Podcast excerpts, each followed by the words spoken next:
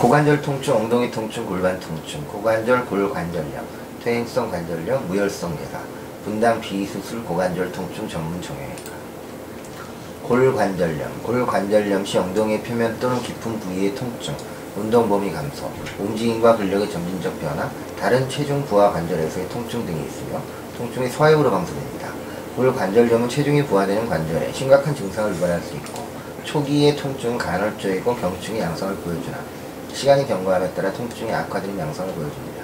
이학적 검사는 진통 보행과 마찰음, 지속적 통증에 의한 근육량 감소, 엉덩이 주위 근육을 수축하는 능력의 감소를 보입니다.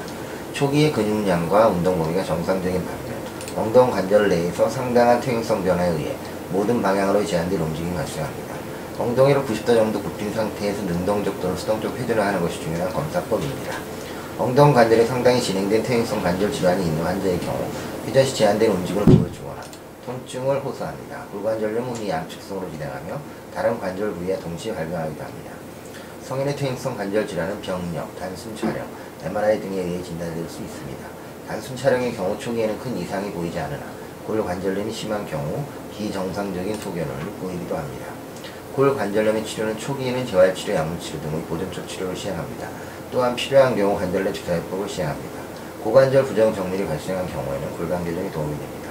보존적인 치료에 반응을 보이지 않는 환자에게는 수술적 치료를 시행합니다. 무혈성 내사, 대퇴 경부동맥의 혈관 이상에 의해 엉덩이 부위 깊은 통증, 체중부하의 어려움이 발생할 수 있습니다. 무혈성 내사는 엉덩이 외상에 의해 유발되기도 합니다. 이학적 검사는 회전운동 범위 감소와 함께 앞 관골과 대퇴골 근위고 압통을 유발합니다. 무혈성 내사는 병력, 이학적 검사, MRI 등을 포함한 영상의학적 검사에 의해 진단될 수 있고 수술적 치료로 엉덩관절 치환술경을 시행합니다. 감사합니다.